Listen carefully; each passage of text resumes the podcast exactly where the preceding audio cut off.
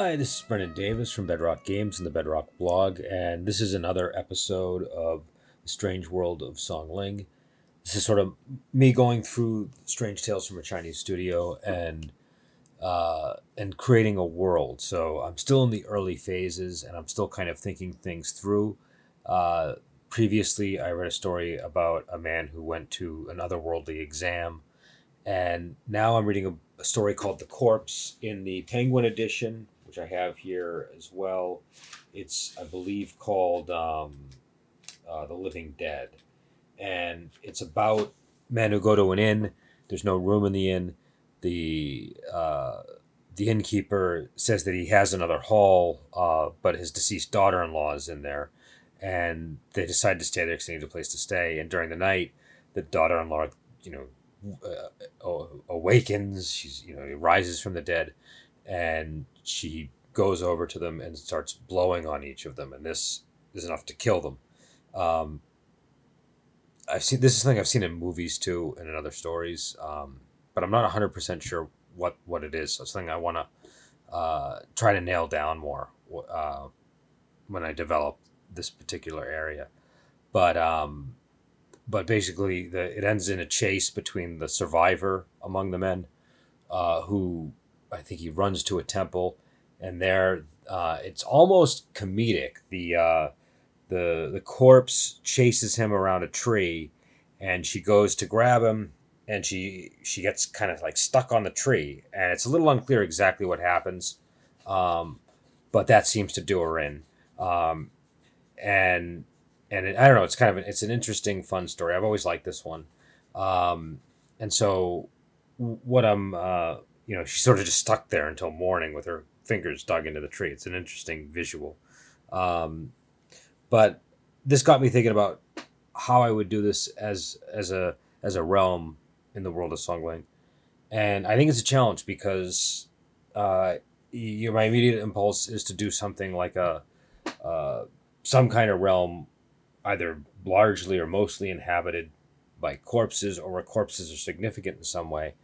Um, but I'm still hashing out my concept, and so I'm trying to figure out, you know, what the full purposes of these places really are. And you know, again, I, I was leaning towards the idea of this these being sort of like, you know, hells where people are uh, essentially undergoing some kind of test, I suppose, and um, and so this would need to be, you know, a hell, I think, related to this kind of creature or some kind of idea that it embodies. And one thing I was also thinking when I was reading the story this time was, you know, when you read old stories like this, how, you know, common death is just as a thing. You know, you have an old innkeeper and his daughter in law has passed away. So the daughter in law presumably was much younger than him. And, you know, you know, and, so you know, another thing that I was thinking is I would I, again, this is an afterlife, so I don't know if I can incorporate living people or not, but I like the idea of if I do that, having death be a very prevalent thing, um, even possibly something that player characters themselves could be susceptible to. I don't know. I don't know how I'm gonna do this, but like uh, a realm where everybody is, you know, potentially dying in some way, uh, where disease is common, or where you know it's just it's, you know if you, if you don't get out of this domain, you know you're uh, again it's you know I'm still hashing it out, so I don't know you know if the, the characters they're dead in the afterlife. So what does it mean to die in the afterlife? But if you don't if you don't escape from this domain, potentially you you you know you you uh, you perish in some way. Um, I was also thinking that that might be, be because this is Strange Tales of Songling, and because it's the idea is uh, your characters are uh, are are potentially you know your uh, the spirits of your characters uh, in the next world in a hell. Um, death could operate differently here because they're already dead. So I like the idea of part of the test being survival. If if you survive the hells, then you know that is that translates into you know being able to get to the next the next life or being able to get higher up uh, in your rebirth or something along those lines. Um, I don't know. It's a concrete, gameable thing. Um, I would also like uh, to incorporate some kind of thing with, you know, good and evil, and you know how that might, you know, like, like I said in my previous podcast, how that might be part of it too. The trick there is um, making that gameable. That's the trick. And so, what I was thinking was these might be places that are the fabrications to a degree. Do you know what I mean? Uh, especially if I go with the direction that I was talking about with the um, the inkstone concept. But you know, these are places that are inhabited by people, maybe, or you know, who knows what they are. Maybe they're not really people. I don't know, but inhabited by you know, there, might be towns, there might be places, there might be people in distress, things like that. And so, presumably, there will be uh, situations where the players could you know rescue people or help them and that sort of thing and that that's really uh, where you get the positive karma um, and the negative karma would come from you know performing intentionally evil actions uh, you know even if they're you know trying to uh, in, in the service of some sort of ultimate good or something I, I again i don't i don't know this stuff is always kind of tricky but i kind of want to take like that ravenloft approach with this and again, this is just a personal campaign setting. This isn't something I'm going to be putting out. So I have plenty of room to just experiment and do what I want. Um, but another idea I had too was I like the idea of of each one of these hells having a magistrate in charge of it, um, but the magistrate also kind of being like a, uh, you know, somebody who is corrupted into that position. They're, they're sort of uh, uh, you know, these aren't good guys; these are bad guys. Um, I like I, I want to have villains and and something for the, uh, you know, so so that so that it's uh, again, I, I, game ability is really important to me, and so I, I want I want there to be antagonists at the heart of, of these realms. Again, you know, like as a nod to Ravenloft, we have domain lords, except here you would have magistrates, you know, county magistrates or magistrates of the hell who are uh, uh, except again i don't want to do it exactly like chinese hell like i don't want it to be like i am i am thinking in terms of uh, movie hell heaven and hell and stories based on that and that kind of cosmology but i don't want it to be simply going before a magistrate and having your case heard and, and that sort of thing that might be part of it at various points like uh, but but I, I I want it to be um uh more of like a proper magistrate of like a county or of a district or whatever, so that it is it's more like a real place. Um, it's still a hell, you know. It's not going to have real world geography necessarily, but um, but I want it to be relatable. I want it to be uh, something that's gameable and interesting, you know, that has the kinds of things that players can explore. It's not just a uh, it's not just a hall with a magistrate in it, or you know, a torture chamber or that sort of thing. Um, those kinds of things might be there, but I also kind of want each one to have its own ecosystem, its own sort of functioning world. You know, where uh, you know there you know where there are inns, there are towns. You know, and maybe the inns are run by by ghosts and spirits and you know various creatures of the underworld. Maybe they're run by people or the semblance of people. Um, you know, maybe this is other people working off their, uh, you know, their karma. This is where they have to live in order to, uh, to, to, to, to, to burn off some some some some evil deeds. But uh, again, I haven't quite thought it through. But I had thought of maybe like a magistrate who was kind of like the king of the corpses, you know, and um, and that idea appealed to me. I also thought of basing it around the inn, in the uh, uh, where he's effectively the magistrate. The innkeeper is effectively the magistrate.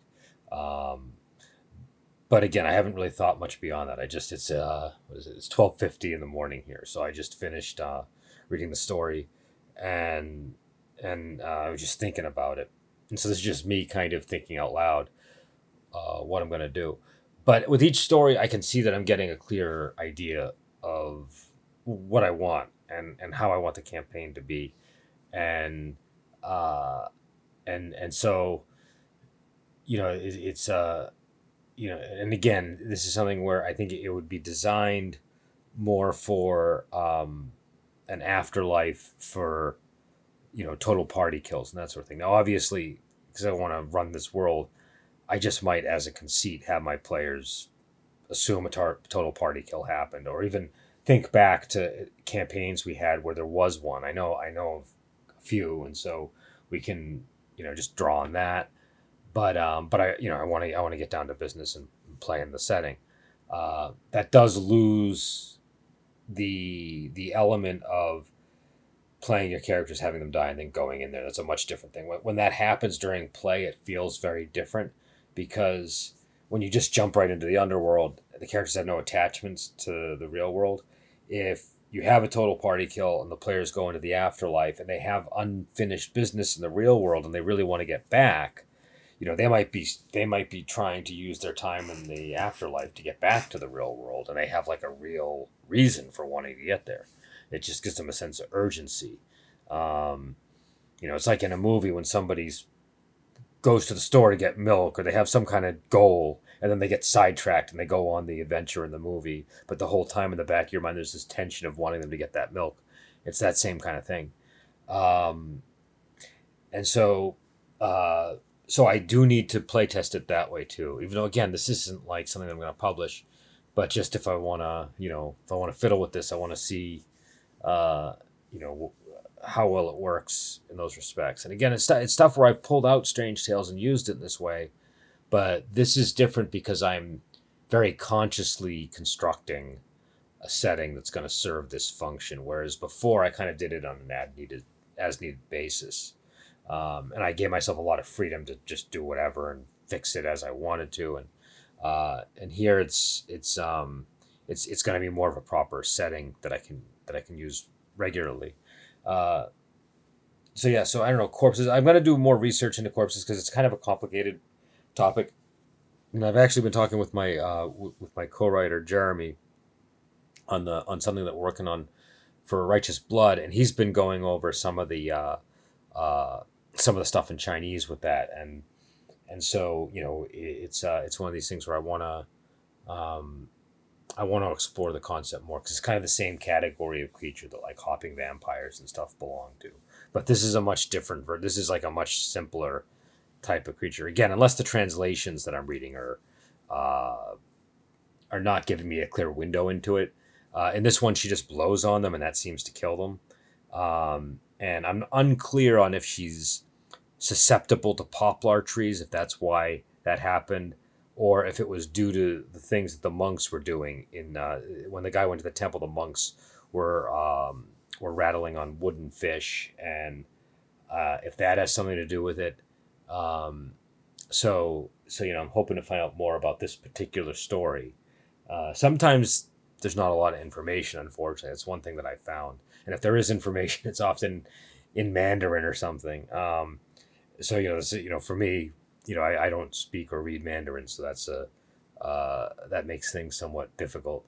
Uh, but uh, but again, this is a you know there is room to be creative here. So my general approach when I encounter that issue, and then I guess this is a useful topic because um, people doing Strange Tales and trying to use something like Strange Tales from a Chinese studio, they'll probably encounter this. Um, I mean, the first thing that you do is like you, you read a story, you find you know, you find a type of creature. And some of them, like the fox spirits and the ghosts, those get pretty full coverage in Strange Tales. So you get a pretty good sense, even just from the stories alone, what the parameters are. And each story often deals with them in a unique way because they're anomaly accounts. So they're not always consistent. There's not, you know, in, instead of creating like a real sense of consistent, you know, this is how these creatures function, there, there are common lines, but you get just my point of view when I'm reading this, I, I see different types of fox spirits and different types of corpses and, and things like that. And it, it's you know again, I think the idea was these were based on they were supposedly based on accounts Pu Song Ling was gathering, but I don't know if if that's really the case or if he was actually just creating them. Um, but one thing that is going to happen is you'll encounter, you know, a monster or something mentioned in the story, and you won't know exactly what it is because it's not necessarily going to be identified by its Chinese term in the translation. So you might encounter, like, I think one version of the story just calls the girl a specter. Um, and if that were the first version I had read of it, it would skew my perspective on what what she is. The um, the one from the Chinese classics calls her a corpse. I think this one also called her a corpse in the Penguin edition. Um, I, I the one that I just read was the Chinese classics version. I just pulled out the Penguin version to see if there were any footnotes, but um, uh, but you know you're going to encounter that kind of stuff, and so I mean, obviously looking it up and trying to find an answer is is is is you know the first step, uh, and then deciding okay, do I want to um, elaborate on this if I don't have adequate information, uh, or you know, is am I just using this for a springboard anyways? I, I think, uh, you know, again, I'm I I I think it's important to go to the source material and to to read about it and research.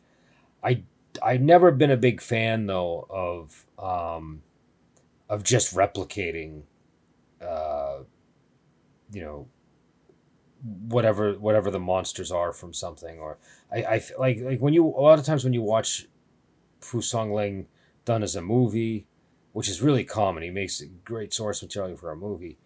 The liberties are taken to make monsters interesting and to be creative with them. Um, and you know, I think that's you know something that a GM should feel comfortable doing. It's a, a role playing game. It's a, uh, there's an element of fantasy here, and um, you know, I don't think it's a, a bad thing to to give yourself permission to be creative, especially if you're dealing with something where you know it's it's uh, it's a uh, like a mythology that you're learning about. Do you know what I mean? You, uh, I think you have to start somewhere, and I I think at the same time, even once you have a firm you know handle on it, like say I don't know, let's take another example like Roman myth and legend. You know, I, I you don't necessarily need to just regurgitate you know everything that was in like the Aeneid. You can you can put your own twist on things, you know, um, and you can create. You know, you can kind of take the approach a lot of role playing games take, where you you know you turn them into something more gameable you know um, you know they're, they're a sor- source of information a starting a, a inspiration a starting point but you you know you you go in the direction you want to go from there um, the way i look at it especially with Pu Song Ling, is I look at it because of how I've seen him used in movies and how that seems to work really well. I I look at it as whenever I make an adventure, I'm kind of like a director, and I usually base it on one of the stories, and I'll read the story, and then I'll just think like, okay, if I were a director of a movie, what sort of world would I make?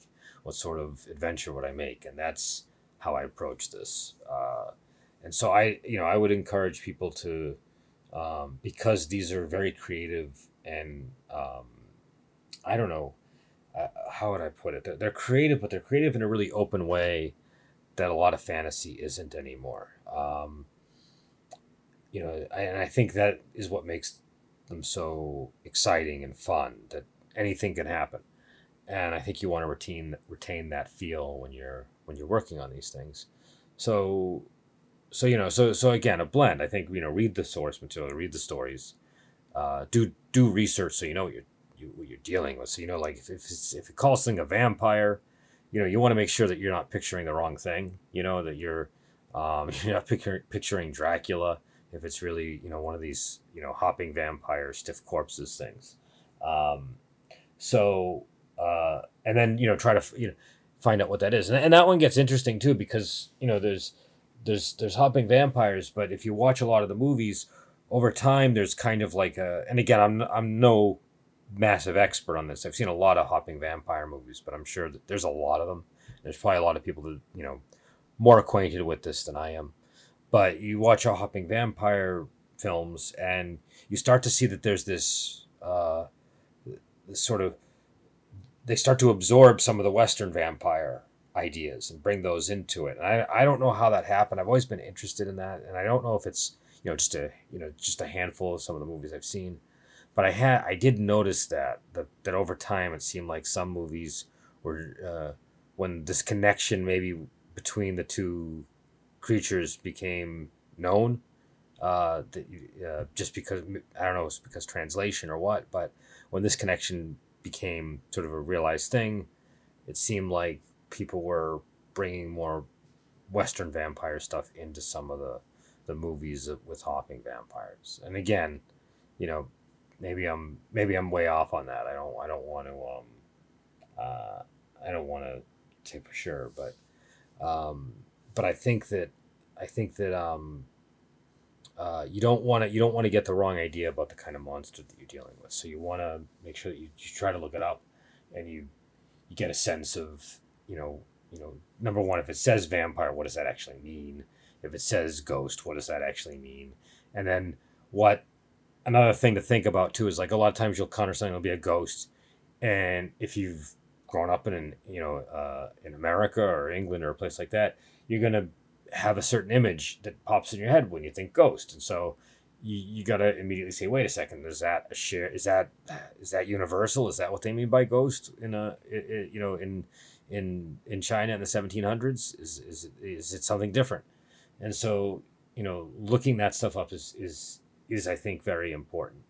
Um, so I don't want to minimize doing that step because I think um, I think skipping that step, what you end up, what, you can end up with is the um, uh, is an end result that feels very disconnected from the source material. So I mean, by all means, you know, do a creative twist on it, but you should try to understand it. And if you can't get all the information, then treat the gaps as the places where the twist would come in. Would be my advice. Um, you know, but but again, I, I do think putting your own creative stamp on it is fine. I think uh, I think that's what makes these things more of a, a sort of uh, ongoing conversation and not just um, not just something that's sort of preserved and and in stasis. So you know, so you know, and again, that's the thing you see, like you know, like like um like my my my co-author, he he translates a lot of Shan novels, and those are that's like an evolving genre. I mean, he could weigh in it weigh on on this more. So maybe next time I have him on the podcast, I'll ask him about it because I don't want to speak out of turn here and say things that I don't know. I know a bit about Xianxia, but not not that much, and not nearly as he does, as much as he does. But just from what I've seen, like TV shows that were Xianxia based and stuff like that, it looks like there's um, uh, there's kind of an evolution that's been going on, uh, and and and kind of a uh, uh, it's almost like the uh, the mythology is progressing, um, which is I think interesting. I think that's a better you know attitude to have with this sort of thing. Um, so so yeah so uh, again it was the story was the corpse and i'm still really sort of wrapping my head around how I'm going to build these realms and and I think um and, and again my core concepts aren't quite there yet. So uh, but I do know that I want something more you know more of a lifelike world that's something that players can interact with and places where they can have adventures where it's not just them going to the afterlife and then being judged or um, they just have to go do good deeds you know I, I want it to I feel like having an adventures there is going to create the um, the opportunity for uh, compelling moments where the characters are doing good or bad and that sort of thing, and that's and and also just through the adventures themselves. You know, success successfully doing the adventure, improving your merit in that respect is also something that can help you know help you move on to the next life. Um, and and again, we'll you know we'll uh, we'll see what exact shape this takes. Um, you know, again, like I said before, I don't know if I mentioned at the start of this, but the idea is when you got a total party kill or you have one character that dies and you want to continue with those characters in some way, or you just want to do something interesting, you know, you do it as an afterlife. This, it's again, it's something I mentioned in the uh, Strange Tales of Songling book. Um, I touched on it. Uh, it's something that I did a lot of in my own campaigns, uh, but I'm trying to think of it more thoroughly right now and uh, and again, I'm not. I do want to emphasize, I'm not going to be. At least I don't think I'll be. You know, if, if I if I if I if I do this and it's like amazing, obviously I'd consider putting it out. But if it's uh, but for right now um, my expectations are just more i'm just making a campaign setting for myself to use my own games. That's sort of my formal uh, strange tales afterlife. And um, you know i was debating when i started this was to make sure i do afterlife or dream realm. And and and there's still always the possibility that i'll shift back into the dream realm because that's kind of cool too. The way i use that is sometimes uh, when the players go to sleep in the dream, they can end up in the dream realm, and there there might be reasons in the campaign for why that would happen.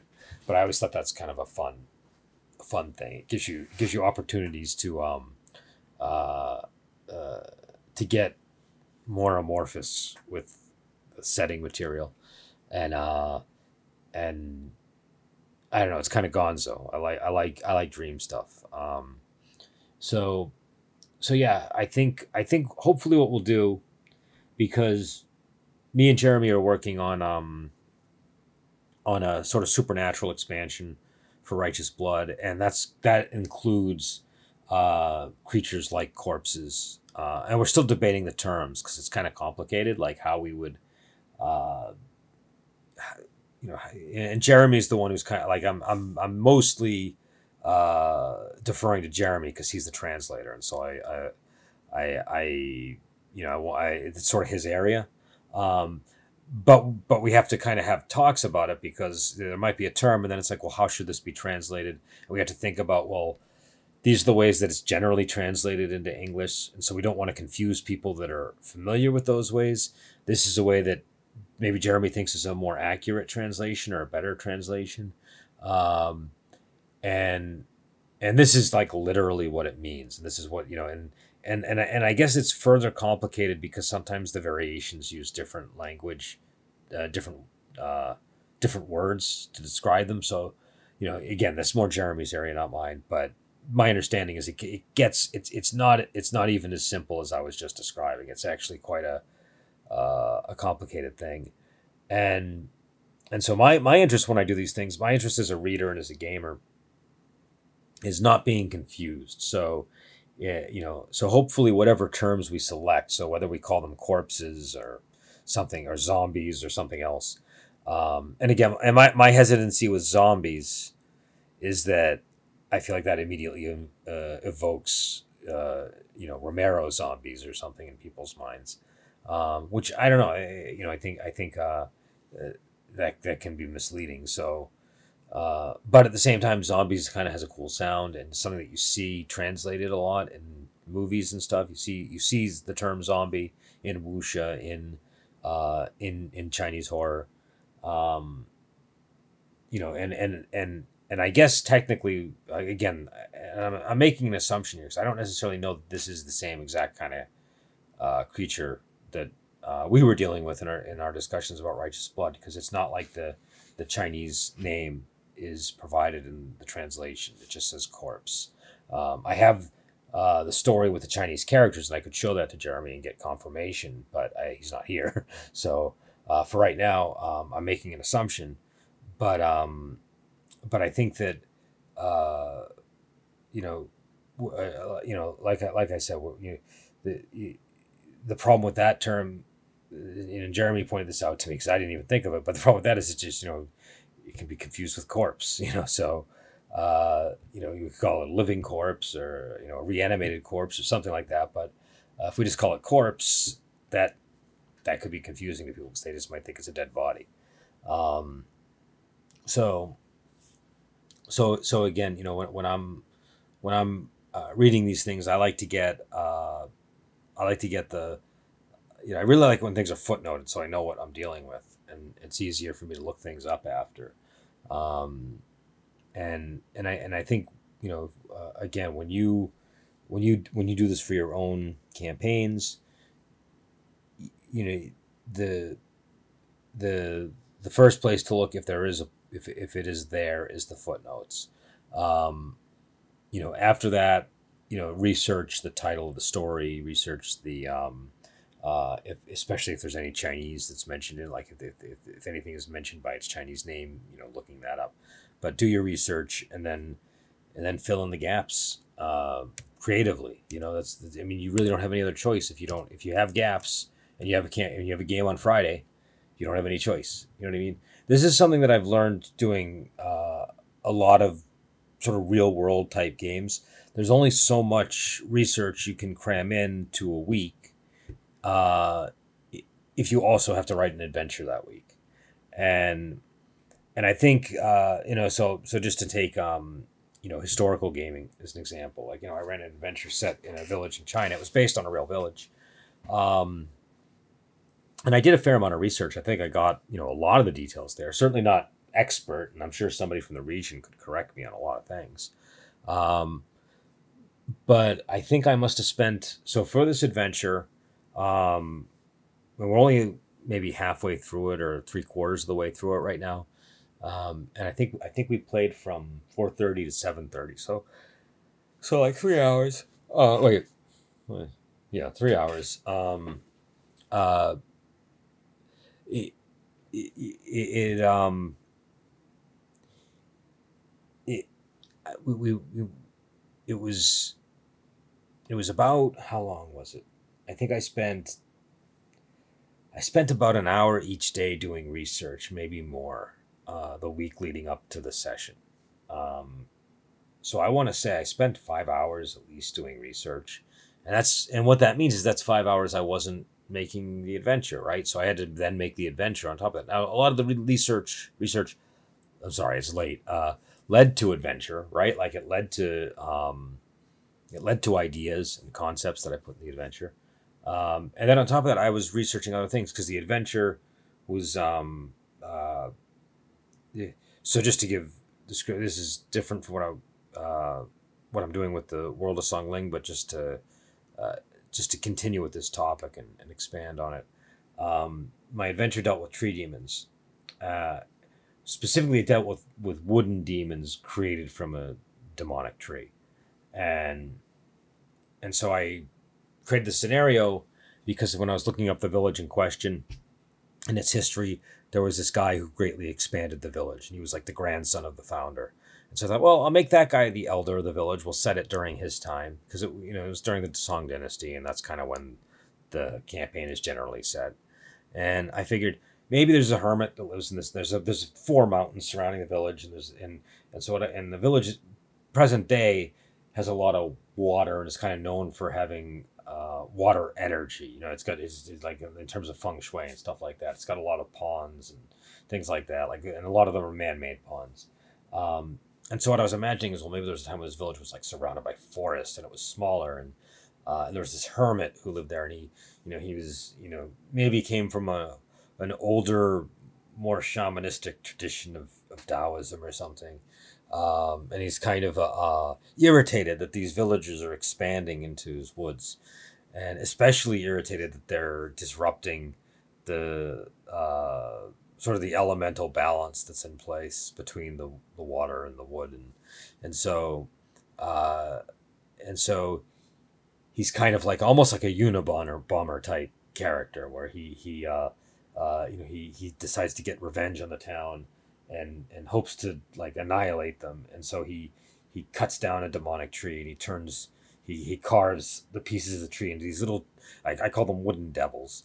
And the thing I wanted to experiment with was um, uh, uh, uh, like having really easy to fight because the characters are all first level, having really easy to fight opponents um, that grow as they feed over the course of the adventure. So the more people they kill, the more they even just attack the players and drain their life energy. The bigger they get, the stronger they get, the more ferocious they get. I thought that was like a an interesting an interesting approach and um, and so the bottom, but, but the reason I'm mentioning all this is because not only did I have to look up the the history, you know, I have uh, I have I think three or four books on Taoism here. You know, a couple of them are academic texts. I have um, I have one. Uh, I was really more hopeful this was going to be useful, but it's Taoism, local religion, and models of divinity in Song and modern China. Now, uh, it, it is still useful, um, but one thing I've discovered uh, at least for myself, um, you know, and so, some of the uh, some of the the historians uh, that I've been encountering for some of the Song Dynasty stuff have been from like a more postmodernist school. And so the, the writer of this book, uh, he's I believe he's a historian. I could be wrong on that because I'm not familiar with him, but I believe he's a historian. But he describes his approach. This is his own words. This isn't me imposing this on him. He describes his approach as more of like a, a postmodernist anthropology approach, um, which is just an approach that just never landed well with me. Um, both when I was a student, but also I find when I read people that are really immersed in postmodernism, with a few exceptions, there's uh, there was an I won't get into it too deeply now. There was a an author who was inspired by postmodernism in interesting ways, and I thought she really did a good job of remaining clear in her style, and also her analysis was I thought very rigorous and good. So I don't think it's just an automatic disqualifier when I'm reading material, but I find it harder to make my way through writers who are really influenced by postmodernism because I find they tend to have a certain writing style, um, and it's not. It's generally not like plain language. It's not often very clear and to the point. Um, and and one of the problems I have with that is it's often has nothing to do with how how deep the analysis is, how complicated or nuanced the analysis is. Sometimes it even masks an overly simple analysis.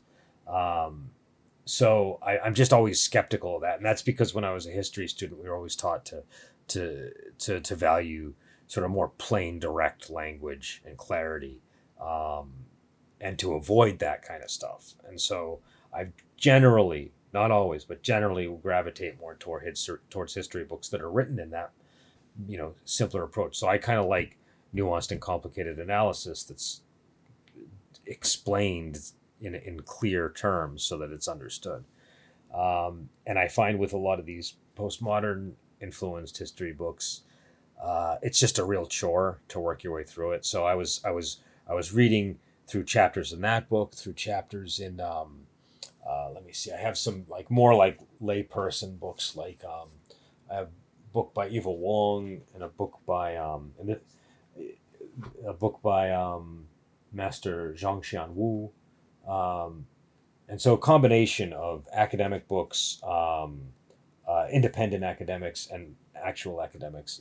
And I have a couple other books that are, I'm not even going to bother to, to reach for and, and get the titles because it's late, but they're across the table.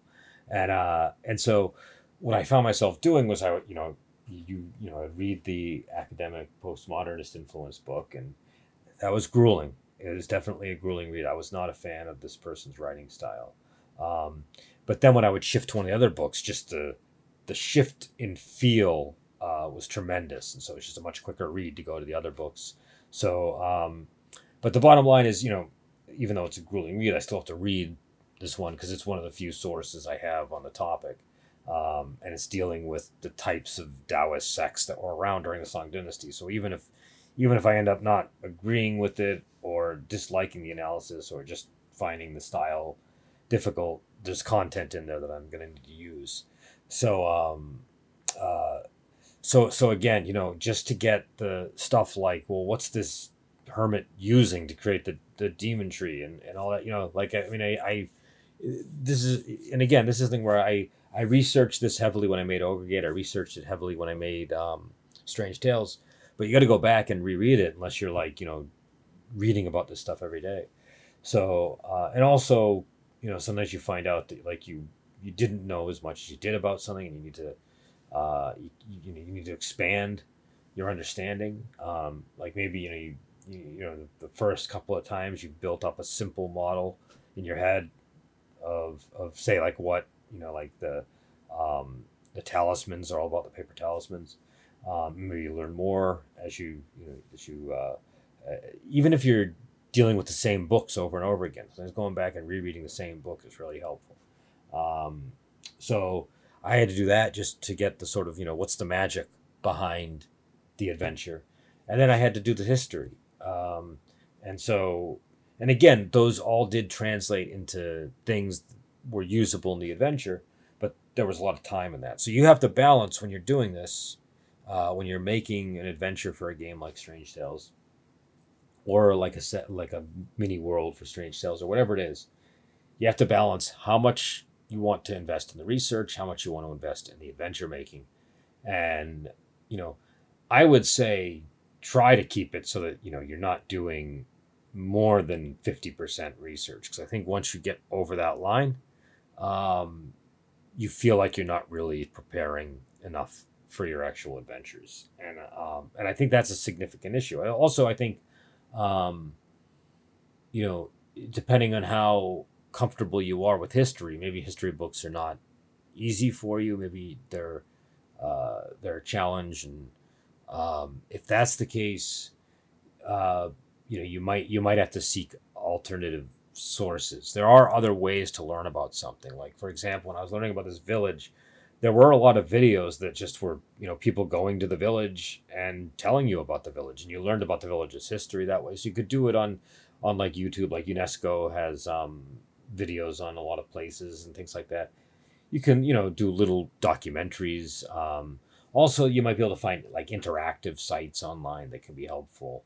Um, you know, and it, again, if you if uh, the you know the rule of thumb is you know if there are gaps, fill that in with um, you know creativity. That's where your sort of room to be creative is. Uh, you know, not everybody's on board with that. Some you know, uh, especially now, there's like a real tendency to focus on the authentic thing, um, which is good. I think you need that. Like I think I want like I want books on the shelf that are RPGs that are just trying to be authentic. So you have those because sometimes that's what you want. Do you know what I mean? Um, my only concern is when that becomes the only way to do something. Um, and I think especially since a lot of GMs, they're creatively minded, they want to create their own ideas. They want to, they don't want to just be limited to, you know, well, what's the official, authentic folklore say about this thing? Uh, and even then, when you go and look at folklore, you find a lot of variations and variety. So so I don't know. I, I think um and, and there's the other fact of you don't want people to feel like they need a PhD in something to play a game with it. So um because then it becomes something where only certain people are really allowed to GM and um you know only people who have the, the degrees or have invested you know an exceptional amount of time into learning about something eh, i think that in the end that makes less people interested in it I think it's better to to to lower the bar enough so that people uh, are at least getting exposed to it. Um, you know, eh, so so yeah, so uh, I know I've been rambling quite a bit. Like I said, it's late. I was I was watching Fargo really late at night, and then I decided to do another podcast, and so I read the the the story again at twelve something, and oh, I've been going on for forty minutes, so that's that's why I'm rambling. Um, yeah, so I'll end it there, and uh, you know, hopefully, I'll have a more coherent presentation when we get to the third story. I want I want to dip in and out though. I want to. Uh, you've probably noticed if you listen to the channel, I sometimes do late night podcasts. I used to do late night movie reviews, and I'm going to start doing them again. And the reason why is I like, I like when I'm in that slightly altered state from being tired and feeling like I need to go to bed and I'm less filtered and I'm just kind of talking and it forces me to uh, forces me to still you know wrestle with some ideas and talk about them. But it also I don't know there's I've noticed there's just a whole different vibe to my late night reviews and my late night podcasts. So I will be doing those with this. You know and this is definitely a late night um, a late night discussion. You know so uh, and I'm and I'm gonna be trying to do more uh, reviews uh, you know, again, uh, this is probably late in the podcast to mention this, but Wuxia Weekend is something that we, have on, on, on hiatus for right now. And so we, uh, we haven't been doing, uh, you know, podcasts of that. Uh, but I'd like to, uh, you know, I, I, I feel I'm feeling like the itch to, to talk about, uh, those kind of movies. So what I might do is I might just do individual ones on my own, like as late night movie reviews, not as Wuxia Weekend or anything like that, but just just so I can kind of get my thoughts off my chest about movies and um and so I'll probably just you know if I'm up at night I'll watch a film and do a late night late night review. Um, I used to have a lot of fun doing those. Those are that was one of my favorite uh, uh favorite formats on the on the podcast. Um, so so yeah, and also we're going to be bringing back uh, Bloodsport Commando. I think um, talking with some people about it. Uh, the idea is, um, you know, it's pretty self-explanatory in the title bloodsport and commando if you like those kind of movies that's the kind of film that's going to be on here what i'm imagining is largely 80s action martial arts movies but with some bleed into the 70s and 90s so i would say like dirty harry is still on the table i would say um, 90s you know martial arts movies from hong kong are on the table uh, 90s action movies are on the table if they fit the tone. Uh, but mostly we're talking about stuff, you know, like Chuck Norris movies, Arnold Schwarzenegger movies, Sylvester Stallone films, Jean Claude Van Damme, things like that. Um, you know, maybe some Steven Seagal movies we'll get to. Uh, and we'll do, uh, you know, uh, Hong Kong uh, martial arts movies and stuff like that as well. Um, but again, only, I, I, again, it's not Wuxia Weekend, so it's not going to be, uh, you know, eh, once in a while we'll we'll do different martial arts from around the world and things like that. Um, but I kind of I kind of have that uh, desire to talk about you know action and martial arts, and so uh, we're going to be doing that and continuing with the Horror Express, and we'll see we'll see what else what else uh, we have. You know, we hopefully can get get another metal workshop uh, episode up soon, and uh, you know a lot more things where um, you know, uh, this, this you know, I know uh, uh, one thing I want to say to people that, that, follow the channel is I know it's kind of a mess when you go to the podcast page because there's so many different things.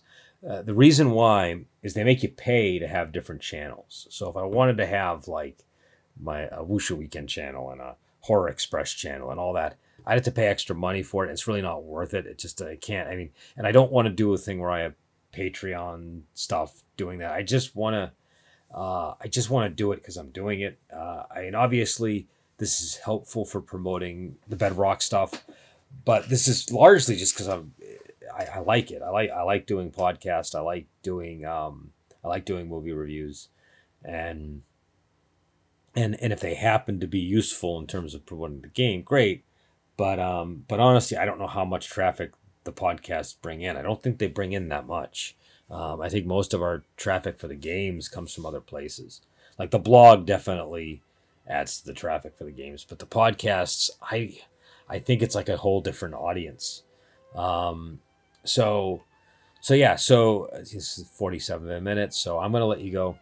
Uh, thank you for sticking with me, and uh, hopefully you understand what I'm trying to do with these late night reviews, and hopefully you're charitable in in uh, in in my ramblings and in my detours into you know strange uh, uh, non sequiturs sometimes. Um, but yeah, so until next time, I will talk to you later.